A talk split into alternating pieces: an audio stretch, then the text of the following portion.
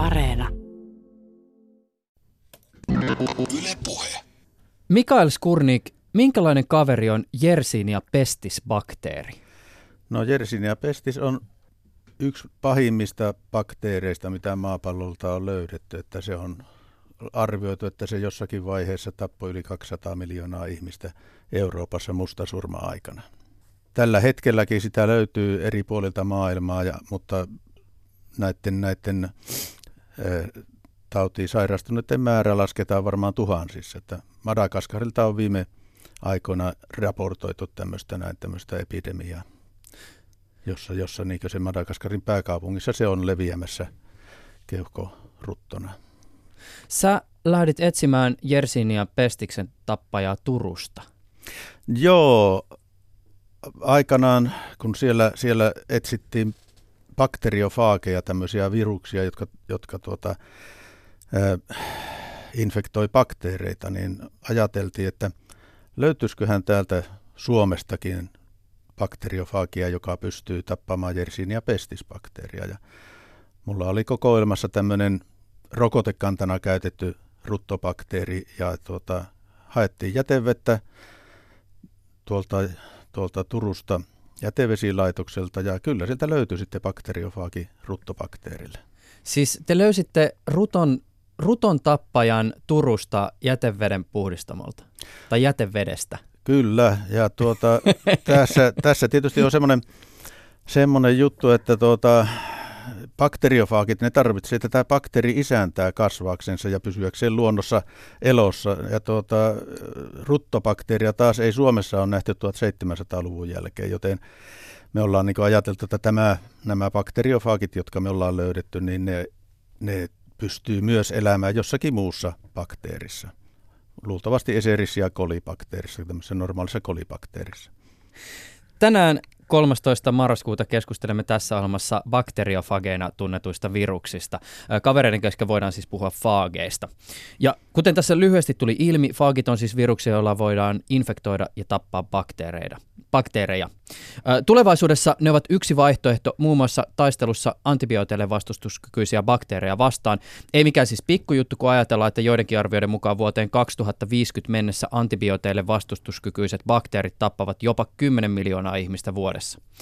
Faagien tutkimisella on pitkä historia, joka ulottuu aina 1800-luvulle saakka, ja niiden tutkimiseen liittyvät olennaisesti muun muassa nämä jätevedet sekä neuvostoaikaiset tutkimuslaitoksetkin. Avataan tätäkin kenttää tänään. Vieraana mulla on Helsingin yliopiston lääketieteellisen tiedekunnan bakteriologian professori Mikael Skurnik, joka vetää faageja tutkivaa ryhmää. Ylepuheessa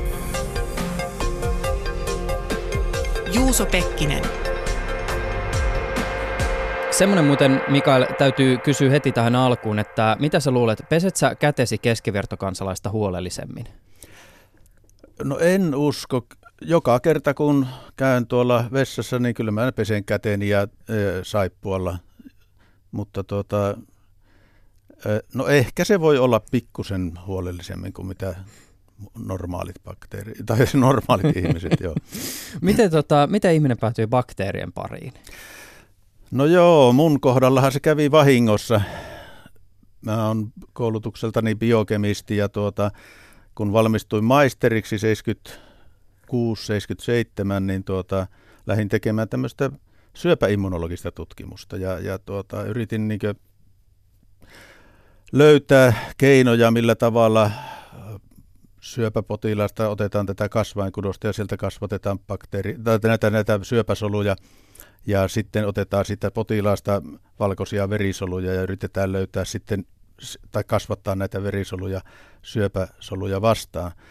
Ja mä sitä pari-kolme vuotta tein, mutta tuota noin, niin ei se oikein onnistunut. Mä löin päätäni seinää siinä hommassa ja tämä tutkimustyö tapahtui Oulussa lääketieteellisen mikrobiologian laitoksella ja, ja siellä sitten tuli vastaan käytävällä Tapio Nurmi, joka sanoi, että, että tuota, kuule, Science-lehdessä on tuota, löydetty jersinia bakteereista tämmöinen virulenssiplasmiidi. Ja että pitäisiköhän meidän katsoa, että onko näissä suomalaisissakin jersinia bakteereissa tämmöinen virulenssiplasmiidi. Ja mä olin tehnyt sitten täällä biokemia harjoitustöissä plasmidi eristyksiä. Plasmidit on siis bakteerissa olevia mm, rengasmaisia DNA-molekyylejä, pieniä, jossa on muutama kymmenen geeniä, ja tuota, niitä pystytään eristämään sitten bakteerista. Ja, ja siitä lähti tämä minun bakteriologian uraani. Ja tuota, vaihdoin sitten väitöskirja-aiheen tähän Yersinia-bakteereiden taudin aiheuttamismekanismien tutkimiseen ja, ja tuota, opettelin sitten tätä bakteerigenetiikkaa ja bakteerien taudin aiheuttamismenetelmiä ja mekanismeja ja kävin tekemässä väitöskirjan jälkeen postdokin Uumajassa ja Uumajasta siirryin sitten Turkuun, jossa tuota, olin myös lääketteisen mikrobiologian laitoksella ja pikkuhiljaa näitä bakteriologisia tutkimuksia kertyi sen verran paljon, että sitten kun tuli tämä Helsingin yliopiston professori Haku 2002, niin mä sain sen sitten tämän paikan. Ja mitä kaikkea sä oot tehnyt faagien parissa? No faagien parissa mulla lähti tuota, äh, jo, jo gradu oikeastaan oli tämä näin tämä ensimmäinen, jossa faagit tulivat vastaan. Sain yleensä silloin, kun tämmöinen maisteritutkinto tehdään, niin silloin saadaan tämmöinen gradu aihe ja tuota, mulla oli sitten tuota apulaisprofessori Oulun yliopiston biokemian laitoksella, joka oli kiinnostunut bakteriofaagi lambdan monistumismekanismeista ja hän antoi mulle tehtäväksi sitten, sitten tuota, tutkia, että, että millä tavalla se bakteriofaagi lambda, kun se infektoi sen bakteerin, niin sen faagin DNA monistuu siellä, siellä, siellä bakteerisisällä. Ja tuota, se oli niin ensimmäinen kosketus bakteriofaageihin ja, ja sitä yritin tutkia, mutta ei me sitä saatu selville, mitä, miten se tapahtuu ihan niin molekyylitasolla. Mutta tästä jäi niin sitten tämmöinen takaraivoon tämmöinen bakteriofaagi asia. Ja sitten vuonna 1988, kun mulle tuli tämmöinen egyptiläinen väitöskirjatyöntekijä Turkuun, ja me, me tutkittiin sitten bakteerien pintarakenteita, niin me tuota, ajateltiin, että mepä voitaisiin yrittää löytää näitä bakteriofaageja, jotka tunnistaa näitä bakteerin pintarakenteita ja käyttää niitä työkaluna eristämässä bakteriofaagille resistenttejä bakteerimutantteja. Hmm. Ja, ja tällä tavalla se niin lähti uudestaan liikkeelle tämä bakteriofaagitutkimus mun mun ryhmässä, että me eristettiin sitten näitä bakteriofaageja ja pikkuhiljaa niitä lähdettiin tutkimaan lähemmin ja lähemmin ja, ja samanaikaisesti sitten tämä antibioottiresistenssi asia lähti niin liikkeelle enemmän ja enempiä ja, ja kirjallisuudessa alkoi tulemaan asioita sitten, että näitä bakteriofaageja voitaisiin käyttää mahdollisesti hoitamaan bakteriinfektiota ja, ja, ja tämä, tämä niin asia lähti liikkeelle suunnilleen silloin 2000 lähtien, että niin, mm. se niin oli takaraivossa. Ja oikeastaan tämän tutkimuksen pitkäjänteisyyttä kuvastaa se, että vuonna 2013 me saatiin ensimmäinen rahoitus sitten tekemään tätä tutkimusta. Mm. Mä sen verran, tässä on jonkin verran tullutkin näitä jo perusasioita faageista, mutta sen verran vielä tässä niin pointtaan erikseen, että meillähän ei siis ole olemassa yhtä, kahta, kolmea tai neljää semmoista niin superfaagia, jotka toimii ikään kuin kaikkiin mahdollisiin bakteereihin ja tappaa kaikkia bakteereja, vaan että bakteereilla on ikään kuin se oma faaginsa, joka sitten siihen tehoaa. Eikö se jotenkin näin mene? No joo, näinpähän se menee, että tuota, Oikeastaan se menee niinkin päin, että faageilla on oma bakteerinsa. Niin just. Ja, ja näitä, jos, jos ajatellaan esimerkiksi näitä kolibakteereita, niin kolibakteereiden joukossa, tai salmonellabakteereita, niiden joukossa on, on, on tuhansia erilaisia tyyppejä. Ja tuota, tämmöinen bakteriofaagi voi olla sitten spesifinen jollekin näistä tyypeistä. Eli, ja oikeastaan puhutaankin myös faagityypeistä, bakteereiden, bakterikantoja tutkittaessa. Ja tuota, yleensä ottaen, kun otetaan joku tietty bakteriofaagi, niin tuota, löytyy vain muutama bakteerikanta, jossa se pystyy niin lisääntymään. Ja, ja kaikkiin, muihin, kaikkiin muihin bakteerikantoihin se ei niin reagoi millään tavalla. Mutta luonnossa sitten tietysti, kun näitä kaikkia on miljoonia ja biljoonia, on, on arvioitu, että että maapallolla on 10 potenssiin 31 bakteriofaagia, joka on siis aivan mieletön luku. Niin Eli sieltä, onko se siis 10 ja 31 nollaa perään? Joo, että niitä, on, niitä on aika paljon ja paljon enemmän kuin bakteereita. Siis bakteereita arvitellaan, että jokaista bakteeria kohti on kymmenkunta bakteriofaagia maailmassa. Niin sieltä sitten löytyy aina tuota joku sopiva variantti, joka, joka löytää sen isäntäsolun sieltä. Mikä, mikä siis bakteerien ja faagien suhde on isossa kuvassa toisinsa? Jos siis ajatellaan tämmöistä ikään kuin siis vaikka bakteerien ekosysteemiä jossakin pienessä pisarassa merta, niin on, onko se tavallaan siis samantyyppinen suhde kuin mitä sitten isommassa mittakaavassa vaikka jollakin alueella on siis lihansyöjien ja kasvissyöjien suhde, että ne pitää tavallaan, niin kuin, tai tietynlainen tasapaino pysyy, vai mi, mi, miten, miten ne on niin kuin yhteydessä toisiinsa luonnossa? Kyllä siellä oikeastaan periaatteessa on aivan samanlainen tilanne kuin on näiden sopuleiden ja hiirihaukkojen niiden kesken, että on näitä populaatioita, että, että äh, bakteriofaagit ää, äh, löytävät sieltä sen isäntänsä ja tuota, kun ne infektoi ne isäntäbakteerit, niin tuota, isäntäbakteeri kuolee ja sieltä bakteeri, bakteerisisältä vapautuu sitten sata tai muutama sata uutta bakteriofaagia. Ja nämä sitten pystyy taas leviämään siellä ja, ja tuota, löytävät uusia isäntäbakteeri tai, tai toisia näitä isäntäbakteereja. Mutta jossakin vaiheessa, jos se isäntäbakteerien pitoisuus, sitä on jotakin tämmöistä kynnysarvoa väläytelty, että se voisi olla esimerkiksi 10 potenssiin 4, siis 10 000 millilitrassa. Kun sen alle, bakteerien lukumäärä painuu sen alle, niin sitten bakteriofaakeilla alkaa olemaan vaikeuksia löytää se isäntä. Ja tässä oikeastaan on, on se oikeastaan se luonnossa sen tasapainon ö, merkitys, että, että jos bakteerien lukumäärä kasvaa tai jonkun tietyn bakteerin lukumäärä kasvaa hyvinkin korkeaksi, niin silloin bakterio, sille spesifisten bakteriofaagien määrä kasvaa ja, ja pikkuhiljaa se bakteerilukumäärä pääsee sitten lähtee sitten laskemaan ja kun se laskee tarpeeksi alas, niin, niin bakteriofaagien lukumääräkin laskee. Ja tämmöistä niin vaihtelua, kausivaihtelua pystytään sielläkin havaitsemaan. Että, että niin oikeastaan bakteriofaagitutkimuksessa monesti on puhuttu näistä kolerabakteereista, joita on Gangnesissa ja Intian joissa, ja, ja siellä on sitten pysty, päästy, päästy oikein mittaamaan näitä pitoisuuksia. Ja on huomattu, että, että kun kolerabakteerien lukumäärä kasvaa – pikkuhiljaa, niin pikkusen perässä tulee sitten näiden bakteriofaagien lukumäärä ja kun kolerabakteerien lukumäärä laskee, niin tuota, se seuraa se faagien lukumäärä jonkin viiveen perässä sitten alas. Mm. Mutta nollaa ei mene kumpikaan. Ja tällä tavalla ne niin luonnossa pysyy sitten, tuota, pysyy sitten eh, niin sanotusti hengissä sekä faagit että bakteerit. Mutta ymmärtääkseni tämä, että jos lähdetään etsimään näitä esimerkiksi ihmisille hyödyllisiä faageja tai sellaisia faageja, joita voidaan esimerkiksi potentiaalisesti käyttää ää, ihmisten hoitamisessa, niin ilmeisesti se on siinä suhteessa aika liikasta hommaa, että siinä täytyy just käydä näitä niin jätevedepuhdistamoja läpi ja mistä kaikkialta muualta te niitä faageja etsitte? No joo, siis periaatteessa sitä sanotaan, että faageja on joka paikassa, missä on bakteereita. Bakteereitahan löytyy siis merijäältä, vesistöistä, jätevesistä, komposteista, maaperästä. Ihmisissähän on bakteereita kilokaupalla ja erilaisia bakteeripopulaatioita suussa ja ö, suolistossa, iholla, kainaloissa, nivusissa. Ja tuota, periaatteessa näitä bakteriofaakeja on myös jo näissä kaikissa, kaikissa paikoissa.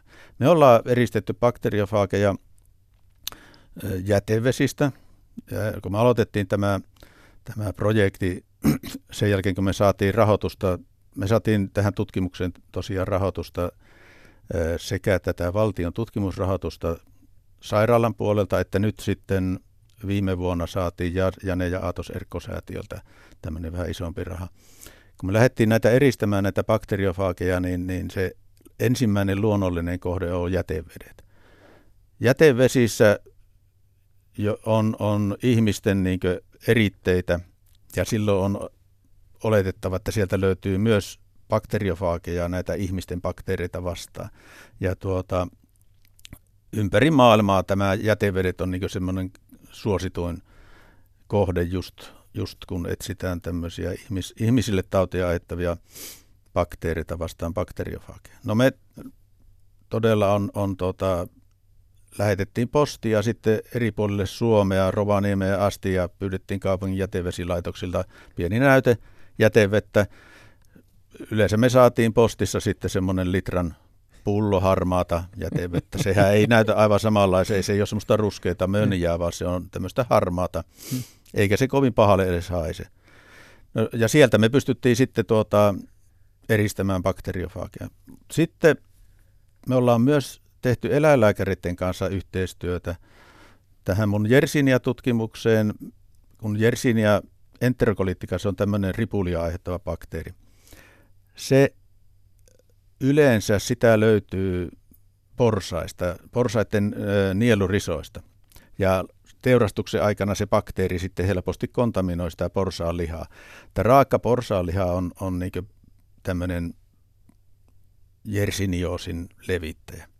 No me tuota, näiden eläinlääkäreiden kanssa sitten, eläinlääkäreiden kanssa sitten tuota, ajateltiin, että no jos sieltä löytyy sitten näitä Yersinia enterokoliittika bakteereita, niin löytyykö porsaista myös näitä bakteriofaageja? Ja tuota, me tehtiin tutkimus, jossa, jossa eläinlääkärit keräsi meille e, noin 800 näytettä sijaan ulostetta, siis sijaan paskaa. Hmm. Ja tämä, tämä todella niin meillä, meillä oli sitten tuota, pieniä hajuongelmia laboratoriossa, mutta me löydettiin sieltä bakteriofaageja hmm. myös. Ja tuota, vastaava tutkimus ollaan tehty nyt ihan vastikään eläinlääkäritten kanssa MRSA-bakteerien tuota, bakteriofaagien eristämiseksi, jossa myös, jossa myös saatiin tuota, erilaisia näytteitä porsaista, sivelynäytteitä ja ö, sierainnäytteitä ja ja tuota, myös ulostetta. Ja, ja sieltä niitä löytyy näitä bakteriofaageja. Sanotaan, että ihmisenkin ulosteista niitä löytyy koko ajan, että on tehty tämmöisiä tutkimuksia, jossa, jossa on, on ihmisten ulosteita tutkittu. Ja siellä, siellä on siis näitä bakteeriviruksia runsain joukoin. Erikoisista paikoista mahdollisesti tulevaisuuden lääkkeet löytyvät. Kyllä, ne siellä on missä bakteeritkin. Mm. Tai ei itse asiassa pelkästään tulevaisuuden lääkkeet, kyllä ilmeisesti joidenkin apteekkien hyllyiltä tänäkin päivänä löytyy sellaisia lääkkeitä, joissa ba- bakteriofageja hyödynnetään, mutta mennään siihen hetken kuluttua. Ja aloitetaan itse asiassa 1800-luvulta tämä historiallinen katsaus. Sä mainitsit, että on Gangesjoen. Äh, ilmeisesti se on myös joki, jota on kiittäminen siitä, että ylipäätänsä bakteriofagit keksittiin aikoinaan. No tuota, se oli semmoinen ensimmäinen ensimmäinen tuota, julkaistu havainto siitä, että jotakin tapahtuu, jostakin syystä bakteerien lukumäärä tai bakteerien määrässä tapahtuu vaihtelua. Mutta silloin ei vielä löydetty bakteriofaageja, mutta niin jälkikäteen on ajateltu, että tämä on johtunut sitten tämä lukumäärän vaihtelu siitä, siitä että silloin on bakteriofaageja. Mutta ensimmäisen kerran oikeastaan pystyttiin näkemään tämmöisessä bakteerikasvustossa – bakteriofaageja 1915-1917. Ja siinä, siinä oli kaksi tutkijaa, kanalais-ranskalainen Felix Derel ja sitten englantilainen Frederick Dwort. Ja nämä kaksi tutkijaa näkivät, kun bakteereita pystytään kasvattamaan tämmöisinä pesäkkeinä kiinteällä alustalla, tämmöisellä bakteerikasvatusalustalla maljalla. Ne pystyvät näkemään, että sinne syntyy reikiä – näihin bakteerikasvustoihin, tämmöisiä kirkkaita alueita, jossa bakteerit ei kasvaneet. Ja tuota, Felix Derel otti tämän niin huomioon ja ajatteli, että, että tuota, siinä, siinä on joku aktiivisuus, joka tappaa bakteereita. Ja hän ajatteli, että tämä on jonkinnäköinen immuunijärjestelmä, mutta tuota, pikkuhiljaa se selkisi, että tämä on kuitenkin jotakin niin elävää tavallansa elävää organismia, jota pystytään niin jatkamaan ja monistamaan ja, ja, ja käyttämään hyödyksi. Ja, ja, ja hän oikeastaan oli sitten siis aika tarkalleen sata vuotta sitten se, joka aloitti tämän bakteriofaagitutkimuksen ja faagiterapiatutkimuksen. Mm.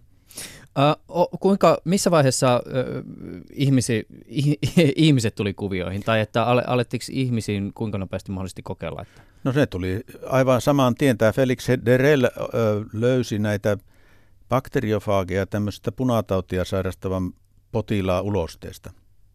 Ja punatautia aiheuttaa sikella, sikella bakteerit.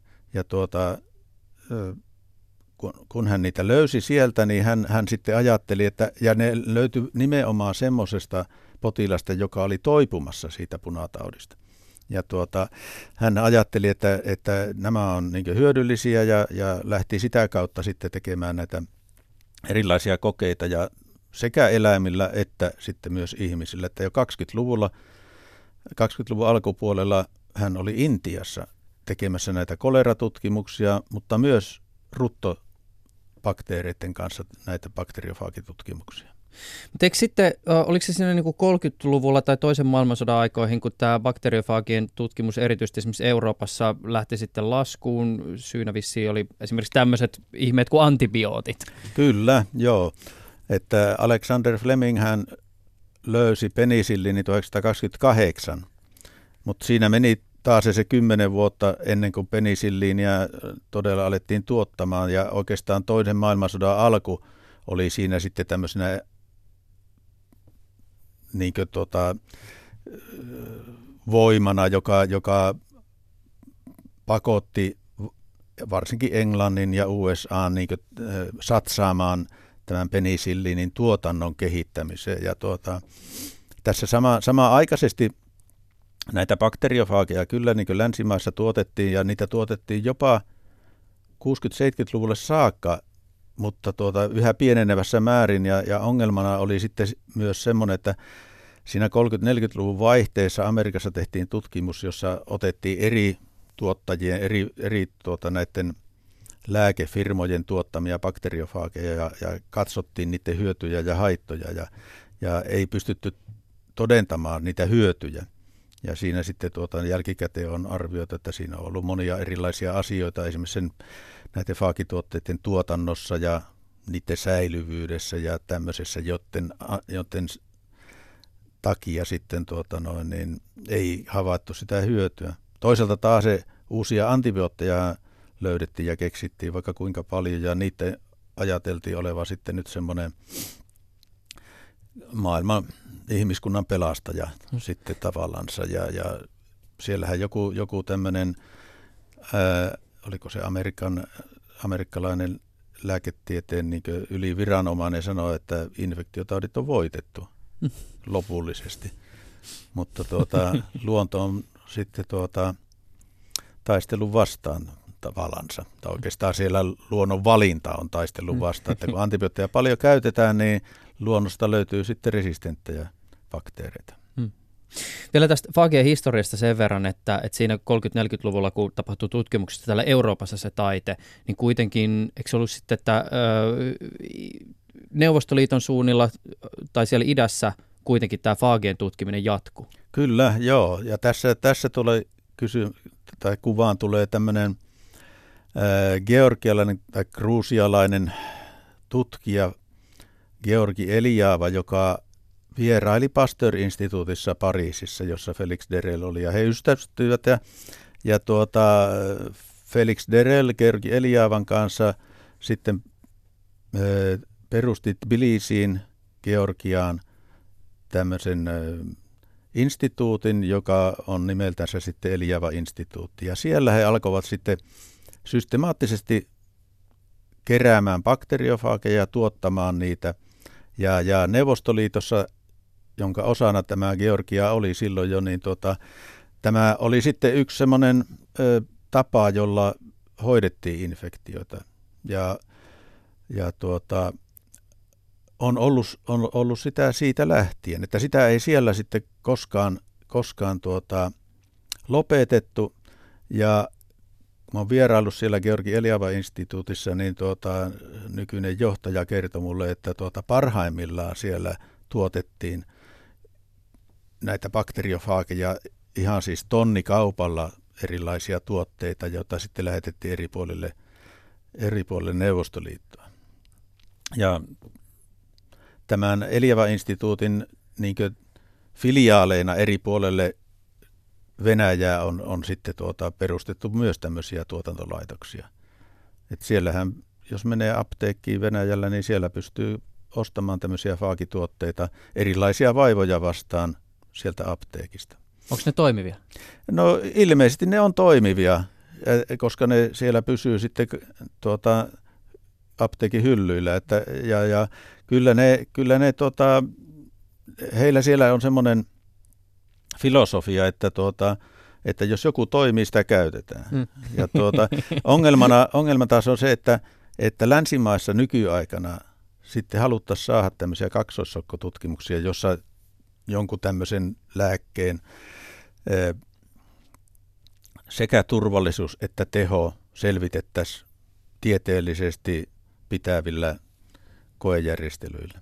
Ja sitä, sitä taas sen siellä Venäjällä ei ole tuota, tehty. Siellä on todella tehty näin, että jos se toimii, niin sitä käytetään. Ja, ja tuota, on sillä joitakin tämmöisiä öö, koejärjestelyjä ollut. Mä oon, oon lukenut semmoisesta, että jossa, jossa isossa kaupungissa haluttiin tutkia, että pystytäänkö Sigellaa tätä punatautia tuota, estämään, joka oli sitten tämmöinen vakava ripuli aiheuttaja ja voi johtaa kuolemaankin, niin tota, jonkun kaupungin kadun länsipuolelle annettiin faakituotetta ja, ja itäpuolelle ei, ja sitten, sitten seurattiin lukuja, että, että millä tavalla ripulit mm. eri, eri ikäisissä lapsissa tuota, ilmeni. Ja, ja tuota, ilmeisesti jonkinnäköisiä tuloksia siitä on julkaistukin, mutta, mutta nämä on aivan semmoisia niin yksittäisiä tapauksia, että nykyään tarvittaisiin tarvittais todella tämmöisiä ää, erilaisissa taudeissa tehtyjä kaksoissokkotutkimuksia, mm. jotta niinkö vakuutettaisiin sitten kaikki, että tämä on hyödyllistä ja turvallista.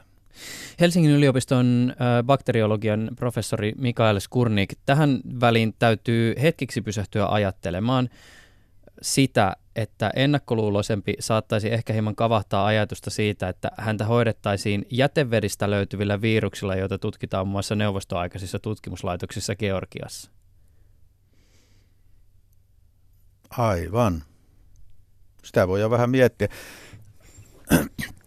Mutta tuota, nyt sitten tietenkin, jos ajatellaan, että, että se mitä tämmöistä biologista lääkettä tuotetaan, niin senhän täytyy sitten tapahtua sillä tavalla, että se lopputuote, jota annetaan ihmisille, on turvallinen.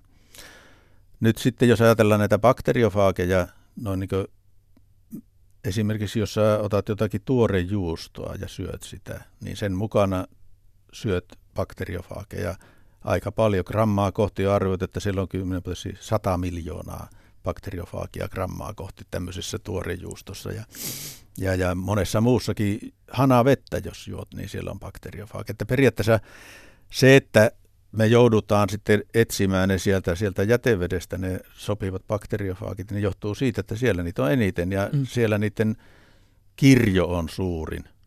Ja tuota, tämä sopivan bakteriofaakin etsiminenhän tapahtuu sillä tavalla, että jos mä nyt valotan pikkusen tätä, mm. että jos meillä on esimerkiksi tuota MRSA, Staphylococcus aureus, joka on metisliniresistentti. Jos me halutaan löytää tämmöiselle jollekin MRSA-kannalle bakteriofaagi, otetaan sitä jätevettä, sekoitetaan sitä jonkun verran tämmöiseen bakteerielatusaineeseen ja lisätään sitten siihen sekoitukseen tätä meidän MRSA-bakteerikantaa. Annetaan niiden muhia siinä muutaman tunnin taikka yli yön ja seuraavana päivänä sitten tehdään laimennossarja tästä näin, tästä sentrifugoidaan, eli mm. fu, mm, poistetaan bakteerit ja muut siitä, mm. siitä mm. liuoksesta ja siinä, siinä äh, supernatantissa, eli pintakerroksessa nesteessä, jos tässä jätevedessä on ollut bakteriofaakeja tätä meidän MRSA kantaa vastaan, niin niiden lukumäärä on lisääntynyt tai rikastunut siinä. Me tehdään laimennossarja tästä näin tästä pintakerroksesta ja, ja tiputetaan sitä laimennossarjasta muutama pikkutippa bakteeri maljalle ja, ja seuraavana päivänä nähdään, että onko sen tipan alla estynyt tämä meidän MRSA-kannan kasvu. Mm. Jos, jos siinä on kirkas kohta, niin se tarkoittaa sitä, että siitä meidän rikastuksesta on löytynyt sitten semmoinen bakteriofaagi, joka pystyy juuri tämän bakteerikannan infektoimaan. Mm. Ja vastaavalla tavalla mille tahansa potilasta eristetylle bakteerikannalle pystytään etsimään sitten näitä spesifisiä bakteriofaageja. Ja, ja sitä me ollaan nyt te- tekemässä. Me ollaan keräämässä tämmöistä faagikokoelmaa, koska ajatuksenahan on, että, että jos sairaalaan tulee potilas, jolla on joku infektio, hänestä eristetään sitten tämmöinen taudinaiheuttaja bakteeri, jolle sitten sille taudinaiheuttaja yleensä tehdään tämmöinen antibioottiherkkyysmääritys. Aivan vastaavalla tavalla voitaisiin tehdä myös bakteriofaagiherkkyysmääritys. Mm. Että onko meillä meidän bakteriofaagikokoelmassa yhtään semmoista bakteriofaagia, joka tehoaa tähän, tähän bakteeriin. Ja mitä suurempi faagikokoelma meillä on varastossa, niin sitä suurempi todennäköisyys on, että me pystyttäisiin löytämään tämmöinen sopiva bakteriofaagi, jota pystyttäisiin sitten hätätilassa tälle potilaalle ehkä antamaan. Ymmärtääkseni näitä, tota, nimenomaan näitä bakteriofagikokoelmia käytiin läpi aika tiuhaan tahtiin erään tapauksen tiimoilta tuossa 2015-2016. Onko se Tom Patterson-niminen kaveri, joka sairastui matkalla – Intiaan Egyptissä. Egyptissä, niin just. Oli reissussa siellä, sairastui johonkin, luuli aluksi, että joku ruokamyrkytys tai joku, mutta ilmeisesti kyseessä oli joku niin kuin paljon pahempikin tapaus. Joo, hän sai tämmöisen Acinetobacter baumani infektion ja, ja just tämmöisen, tämmöisen tuota, multiresistentin. Se oikeastaan, kun he sitten tuota, pystyvät sitten tämän bakteerin löytämään, niin tuota, mikään – käytössä oleva antibiootti ei, ei tehonnut tähän, näin, tähän, tähän bakteeriin. Ja tuota, siellä Egyptissä, ää, Egyptistä hänet lennätettiin Frankfurtiin ja Frankfurtista sitten Kaliforniaan, jossa hän asui ja, ja siellä ilmeisesti San Diegossa tuota, hoidettiin ja tuota, tämmöisillä konventionaalisilla hoidoilla, joissa pyritään niin bakteeriinfektio ö, saamaan kuriin. Ja tuota, siinä meni sitten viikkoja ja taisi olla kuukausiakin, mutta tuota, pikkuhiljaa hänen tilansa huononi ja huononi, hän meni koomaan. Hänen vaimonsa oli, on, on tuota biologi, joka, jolla oli jonkin näköistä niin näkemystä siitä ää, bakteereista ja mikrobiologiasta, ja hän oli kuullut sitten faakiterapiasta. Ja hän kertoi siitä sille hoitavalle lääkärille – ja tämä hoitava lääkäri sitten otti yhteyttä erilaisiin toimijoihin näillä, näiden faakien, faakitutkimuksen alalla siellä Amerikassa. Esimerkiksi Teksasissa on yhdessä yliopistossa tuota, tutkimusryhmä, jota, jo, jo, jos, johon otettiin yhteyttä. Ja myös sitten tuota, US, tai Yhdysvaltojen armeijan ja laivaston tutkijat oli mukana tässä. Ja ja, ja sieltä sitten löydettiin sopivia, heillä oli niin varastossa bakteriofaagia, jotka tuota, kun testattiin tätä potilasta eristettyä kantaa vastaan, niin tuota, löydettiin sopivia ja niistä valittiin sitten neljä, josta tehtiin tämmöinen cocktail, joka näitä bakteriofaageja kasvatettiin ja, ja tuota, sitten puhdistettiin erilaisilla menetelmillä ja, ja tämä cocktail sitten, tuota, kun oli valmistunut, niin, niin sitä annettiin sitten suonen sisäisesti Tom Pattersonille. Ja, ja muutamassa päivässä hän sitten toipui, pääsi koomasta pois ja tuota toipui. Ja nythän netissä on sitten tämmöinen video, jossa, jossa hänen vaimonsa sitten kertoo tästä, tästä tuota koko tapauksesta ja, ja lopussa tämä Tom Patterson kävelee sinne myös sinne tuota, mukaan ja kertoo, että, että nämä virukset pelasti hänen henkensä. Tässä on muuten tämmöinenkin vielä, mulle tuli vastaan tähän tapaukseen liittyen tämmöinen tota, hieman ehkä painokelvoton, mutta onneksi radiossa ei olla niin tarkkoja äh, sitaatti tältä hänen vaimolta, joka viittasi nimenomaan tähän, että, että tota, mistä näitä bakteriofaageja löydetään. Hän on sanonut tästä va- miehestään, että he's full of shit, viitaten siis tähän, että nyt, nyt hän on terve. Mutta tota, siis vo, voiko Suomessa käyttää faageja potilaiden hoitamiseen? Periaatteessa kyllä voi, mutta tuota, ei sitä koskaan ei ole siellä Suomessa vielä tapahtunut. Ja tuota, tämä perustuu periaatteessa siihen, että, että olemassa niin sanottu Helsinki Declaration tai Helsingin julistus, jossa lääkärit voivat käyttää tämmöisiä kokeellisia hoitokeinoja, jos mikään muu ei tehoa. Mutta tuota, tätä ei ole Suomessa käytetty. Mutta niin just tämä, tämä USAssakin ollut tapaus, niin se, se ö, menee tämän Helsingin julistuksen alle. Hetki, tässä on tietysti täytyy pysähtyä, se on Helsingin julistus, mutta sitä ei ole Suomessa käytetty. Ei ole Suomessa käytetty, se, on Suomessa, se, se, oli se kokous oli silloin aikanaan Suomessa ja, ja sen takia se on sitten Helsinki Declaration, että olikohan se 70-luvulla joskus. Joo, niin just. Oh, sorry, keskeytys. Mm, joo, mutta ei ole, ei ole käytetty Suomessa vielä. Minun otti yhteyttä yksi tämmöinen mieshenkilö, jolla on ollut tämmöinen krooninen prostatiitti ja kysyi, että voisiko hän, hän saada, hän oli lukenut sitten julkaisua, jossa, jossa tota, oli hoidettu bakteriofaakeilla tämmöistä kroonista prostatiittia. Ja, siis se tarkoittaa eturauhas tulehdusta, jonka on aiheuttanut joku eh, bakteeri, joka siellä kroonisesti pesi. Ja antibiootit hyvin huonosti pääsee sinne eturauhaskudokseen. Ja kun taas se sitten nämä puolalaiset tutkijat oli julkaisseet tämmöisen kolme tapausta, jossa oli saatu selvästi paranemista.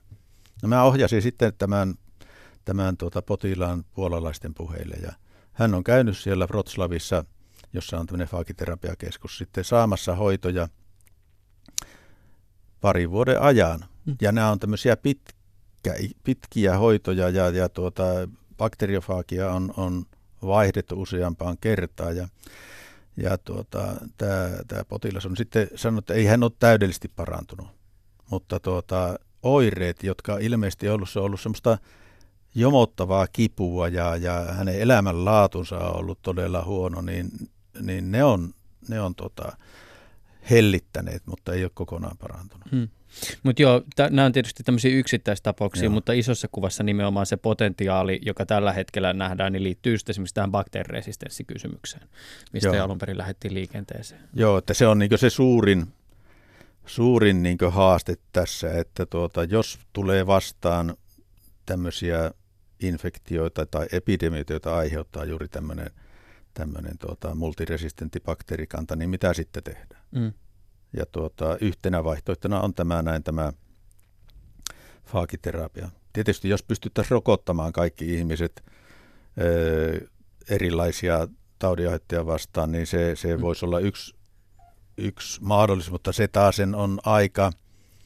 Siinä olisi käsivarsi aika kipeänä sen rokotuskumpan jälkeen. niin, kun joka, ne, ne, ne bakteerit, bakteereiden nämä immuno- tai antigeeniset ominaiset vaihtelee niin suuresti, että pitäisi olla hyvin laaja kirjo erilaisia rokotteita.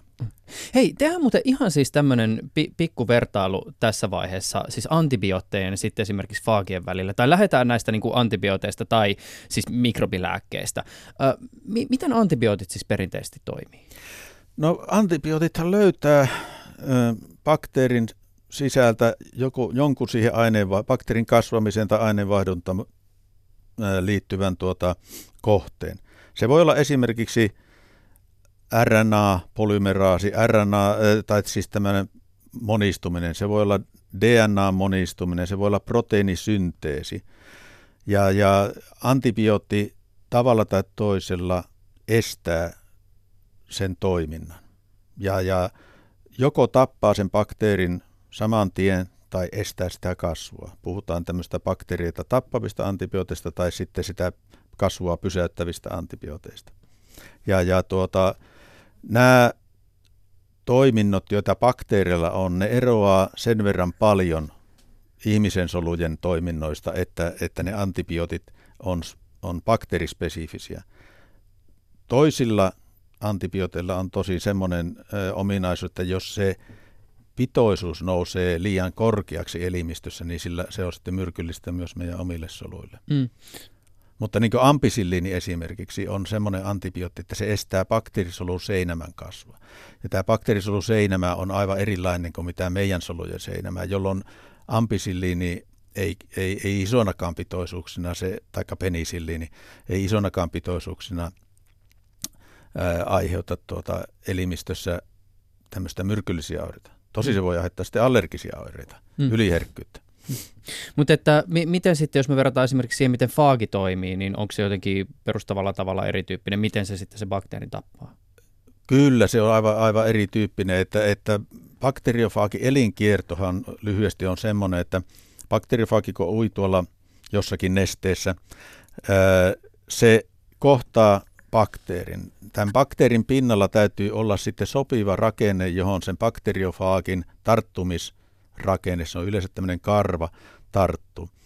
Ja kun tämmöinen interaktio tai vuorovaikutus tapahtuu, jossa siis bakteriofaagi laskeutuu periaatteessa sen bakteerin pinnalle, se tarttuu siihen kiinni tiukasti ja poraa reijän sen bakteerin soluseinämään ja saa ruiskutetuksi omaan perintöaineksensa DNA tai RNA sinne, sinne solun sisälle, jossa se sitten lähtee – ilmentämään geenejänsä, ja osa näistä geeneistä on semmoisia, että ne estää bakteerin toimintoja. Esimerkiksi bakteeri omaa, omien geenien ilmentyminen estetään, ja, ja nämä bakteriofaagin tuottamat valkuaisaineet, ne ottaa niin haltuunsa sen bakteerin aineenvaihdunnan ja ohjaa sen sitten siihen, että siellä bakteerisisällä lähtee tapahtumaan uusien bakteriofaagien rakentamista. Hmm. Siellä niin tämä bakteriofaagin genomi replikoituu, monistuu satakertaiseksi tai tuhatkertaiseksi ja sitten se pakataan uusiin bakteriofaagipartikkeleihin. Ja kun tämä on tapahtunut, niin bakteriofaagi siinä, kun niitä par- valmiita faagipartikkeleita siellä bakteerisolun sisällä on, se tuottaa sitten tämmöisiä bakteerisoluseinämää hajottavia entsyymejä, jotka niin kuin, syö pois sen bakteerisoluseinämän ja kaikki bakteriofaagit vapautuu sitten siitä. Ja tällä tavalla se bakteeri kuolee. Hmm. Ja tuota, tämä on aivan erilainen mekanismi kuin mitä näillä antibiooteilla, hmm. jolloin periaatteessa se, että onko bakteeri resistentti antibiooteille tai herkkä antibiooteille, sillä ei ole faagille minkäänlaista merkitystä.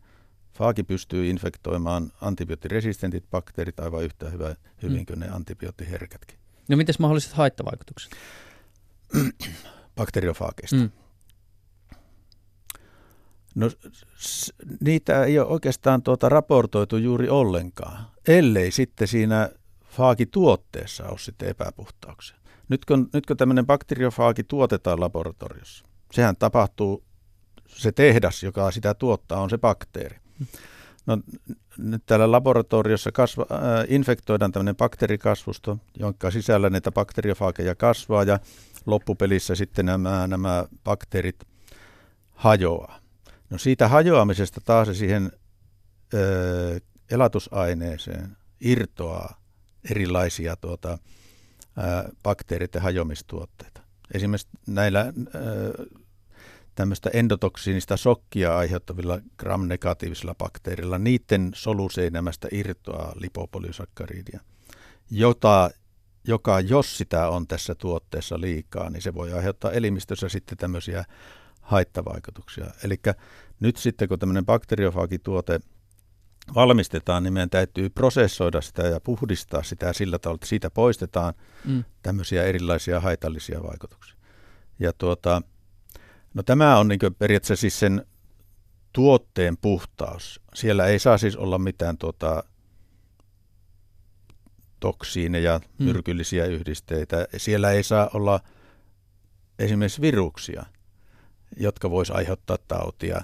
Ja ei siellä saa olla mitään prioneja, näitä, jotka aiheuttaa hullulehmän tautia. Että siis kaikki tämmöiset täytyisi niin siitä faagituotteesta poistaa. No sitten näiden bakteriofaagien kannalta jos, jos, jos ajatellaan, että me pystytään tekemään tämmöinen hyvä tuote, niin, niin sitten on kyse siitä, että minkälainen se bakteriofaagi itsessään on. Se on proteiinia, se on nukleenihappoa suurimmaksi osaksi. Ja tämä, nämä on aivan luonnollisia niin yhdisteitä, joita me elimistössä on. Se tuota, ei, ei aiheuta minkäännäköisiä oireita. Ainoastaan sitten, jos samaa bakteriofaagia annetaan potilaalle useampaan kertaan, varsinkin suonen sisäisesti, taikka lihakseen tai tällä, niin elimistö alkaa tuottamaan vasta-aineita immunireaktion tätä bakteriofaagia kohtaan. Ja nämä vasta-aineet sitten periaatteessa voi, voi tuota, mutta sekä ei, ei ole periaatteessa haitallinen sille potilaalle, että vasta-aineita syntyy, mutta se vaan vie sitten tehoa siitä bakteriofaagista. Mm. Mainittiin jo toi, että Venäjältä, saattaa, tai Venäjältä löytyy apteekista sellaisia tuotteita, missä hyödyntää bakteriofaageja, mutta, mutta tota, mi, miten ylipäätään lääkeyhtiöt on suhtautunut faagiterapiaan?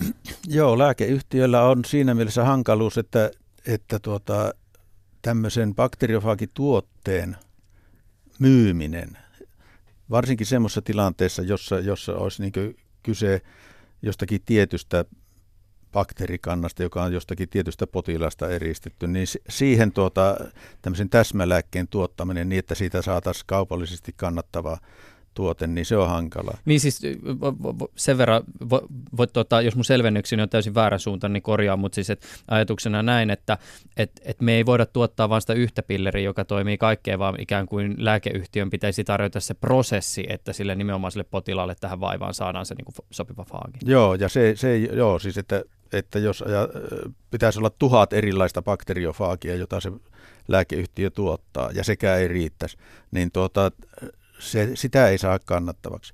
Mutta toisaalta taas sitten on semmoinen, semmoinen tuota, tilanne, että jos otetaan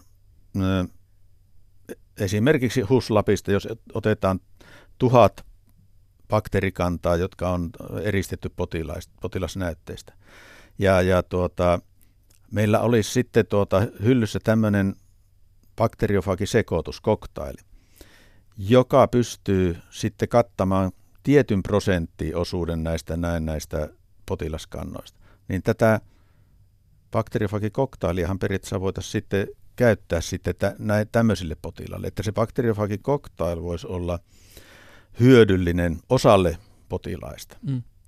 Ja, ja tämmöisellä voisi ajatella, että, että voisi olla jonkinnäköistä kaupallista menestystä. Ja tähän perustuu oikeastaan se Venäjällä oleva Microgen on semmoinen firma, joka tuottaa bakteriofagikoktaileja. Georgiassa, siellä Eliava-instituutissa, heillä on myös bakteriofagikoktaileja. Siellä siis on semmoinen kourallinen erilaisia koktaaleja, jotka on erilaisia infektioita vastaan. Esimerkiksi suolistoinfektiota vastaan on tämmöinen intestifaagi, ja sitten on ihoinfektiota vastaan on omaansa, sitten on tuota, erilaisia muitakin infek- mahdollisia infektioita vastaan tämmöiset omat koktailit. Ja ne kattaa sitten tietyn osuuden näistä, näistä infektioista. Hmm. Me, siis mä, mä kävin tuota Moskovassa vuosi sitten tammikuussa, niin sieltä apteekista ostin tosiaan näitä koktaileja ja me ollaan tehty sitten tämmöistä tutkimusta täällä Helsingissä, että on saatu Huslapista aivan niin hiihinalta sieltä kaikkia potilaskantoja, mitä sieltä tulee, ja on testattu sitten, että löytyykö näistä koktaileista, sekä sieltä Eliavasta ostetuista että Venäjältä ostetuista, löytyykö sieltä sopivia bakteerifakeja, suomalaisia potilaista eristettyjä bakteereita vastaan. Ja noin 40 prosentissa sieltä löytyy. 60 prosenttia on vielä sitten, että ei löydy. Ja tämä tarkoittaa sitä, että, että niin kuin teoriassa 40 prosenttia voisi saada sitten hyötyä sitten semmoisista koktaileista. Ja 60 prosentille meidän täytyisi sitten periaatteessa etsiä omasta kokoelmasta taikka jätevesistä uusia bakteriofaageja. Eikö Helsingin yliopistolla ole jonkinnäköinen faagikokoelma? No meillä on siis nyt tällä hetkellä ollaan, ollaan sitä kerrytetty koko ajan ja kerrytetään.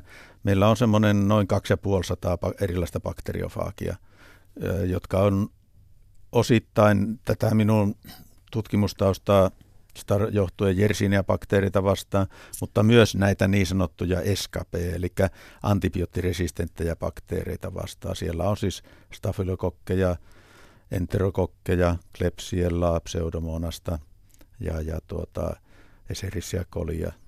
Näitä, näitä vastaan on, on todella faakeja. Jos me haluttaisiin semmoinen kokoelma, jolla pystytään laajasti hoitaa vaikkapa nyt Suomessa esiintyviä infektioita, niin kuinka paljon siellä pitäisi about faageja sitten olla? No siis kyllä niitä pitäisi olla äh, tuhatkunta vähintään, ja silloinkaan ei pystyttäisi varmaankaan kattamaan kuin ehkä 70 prosenttia. Hmm. Että siellä nämä bakteerit, joita luonnossa, luonnossa liikkuu, niin niillä on niin, ne on niin monimuotoisia – että, että se, että meillä olisi kaikkia vastaan sopiva bakteriofaagi, niin se on täys mahdottomuus. Mutta tarkoitus tietenkin olisi, että me pystyttäisiin kattamaan mahdollisimman suuri osa näistä, näistä potilaskannoista. Hmm. Minkälaisena ö, tällä hetkellä näyttäytyy faagien tutkimisen tulevaisuus, vaikka jos no, aloittaa lähitulevaisuudesta?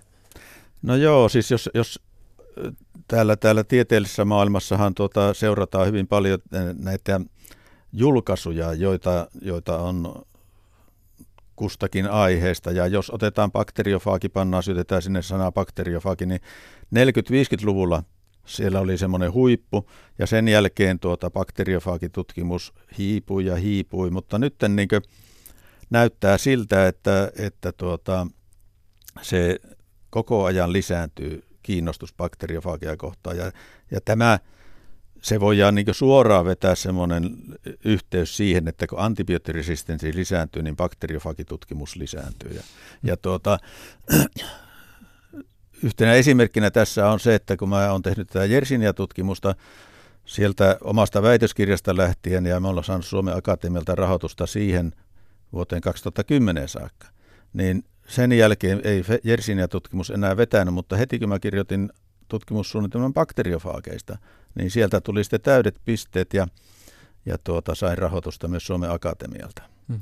Et siellä me yritetään, yritetään löytää sitten näistä bakteriofaagien geeneistä tai tuotteista semmoisia, jotka estää bakteerin toimintaa. Siis molekyylitasolla yritetään löytää semmoisia. Ja jos me löydetään siis joku semmoinen bakteriofagituote, joka estää bakteerin kasvua, niin voidaan ajatella näin, että tämä voisi olla joku uuden antibiootin kehittämisen kohde. Että se, se näitä, näitä, kun näitä bakteriofaakeja, niiden genomeja sekvenoida ja tunnistetaan sieltä geenit ja niiden geenien tuotteet. Ja sitten verrataan näitä sekvenssejä tuolla geenipankeissa oleviin sekvensseihin, niin hyvin suuri osa näiden bakteriofaagien geenien tuotteista on täysin uusia ja tunnistamattomia. Mm. Ja näiden joukossa luultavasti on siis semmoisia, jotka ottaa kiinni sen, sen bakteerin toiminnan kanssa. Mm. Ja kun ne estää sitä, niin se tuota, tämän vuorovaikutuksen tarkka tutkiminen, niin se voisi au, au, aukasta sitten uusia mahdollisuuksia tiettyjen uusien antibioottien löytämiselle. Mm. Niin tässä on tietysti, jos miettii mitä muuta tässä ajassa on, siis mitä teknologia mahdollistaa, niin voisin kuvitella, että bakteriofaagienkin tutkiminen on tällä hetkellä huomattavasti helpompaa kuin vaikka niin 30, 40, 50 vuotta sitten. Siis kun meillä on geenipankit tai niin kuin tekoälyt, joiden kautta näitä geenejä pystytään seuloa ja kun näin poispäin. On, ja esimerkkinä siitä, että me, tuota, tämä nukleotidisekvenssin määrittäminen. Että tuota, silloin kun mä tein, Eli siis puhutaan perimästä nyt. Perin, perimän se, nukleotidisekvenssin määrittäminen, niin se, kun mä tein sitä itse omaa väitöskirjaani kohtaan, niin mä pyst, siinä meni vuosi tai kuukausia, että sai, sai pienen pätkän. Ja, ja yksi bakteriofaagi, joka me sekvenoitiin 2000-luvun alkupuolella, sen sekvenssin selville saaminen, se maksoi 50 000 euroa. Ja nyt kun me halutaan saada tämmöinen sekvenssi selville, niin me saadaan sadalla eurolla se muutamassa päivässä. Että siis tämä, tämä teknologia on, on, on edennyt huimasti ja, ja tätä, tämän avulla pystytään tekemään aika, aika mahtavasti erilaisia tutkimuksia. Hmm. Mikä se sun näkemys muuten, mä vielä sen verran palaan tähän niin kuin antibioottiresistenssikysymykseen, jossa Mikael Skurnik tutkijana ajattelet sitä, että, että millä kaikilla tavoin tähän ongelmaan on tällä hetkellä tartuttu, niin onko se niin kuin riittävää tavallaan se, se niin kuin mie- mielenkiinto ja mie- niin kuin se toiminta, joka se mielenkiinnosta on lähtenyt, niin onko, onko se niin kuin riittävää tavallaan vastaamaan siihen ongelmaan, joka meillä potentiaalisesti on edessä? No tätä on vaikea arvioida. Tutkijanahan tietenkin on aina sitä mieltä, että ei, tätä, ei tätä riittävästi huomioida. Ja tuota, bakteriofaagiterapia tai hoito, niin sehän on yksi osa tätä vaan. Siellä maailmalla on, on suuria projekteja menossa, jossa tuota yritetään eri, eri suunnilta niin tätä antibioottiresistenssiongelmaa ongelmaa tota, saada kuriin. Uusia antibiootteja, rokotteita, hygieniaa, kaikkea tämmöistä. Mutta tuota, kyllä siinä tietenkin toive olisi, että, että Suomessakin esimerkiksi jostakin ministeriöstä annettaisiin käsky, että, että tuota, suomalaistenkin tutkijoiden täytyisi tuota, osallistua tähän, tähän tuota, talkoisiin. Mikael Skurnik, tämä on ollut todella kiehtovaa ja kiinnostavaa. Kiitokset sulle, että pääsit tänään ohjelmaan vieraaksi. Kiitoksia, oli tosi mukava olla täällä. Ylepuheessa Juuso Pekkinen. Ja mukavaa, että olit kuulolla. Jos kuuntelit radion välityksellä ja mietit, että ootas, ootas, ton haluan kuunnella ton kohdan vielä uudestaan, niin se onnistuu oikein mainiosti esimerkiksi Yle Areenan kautta.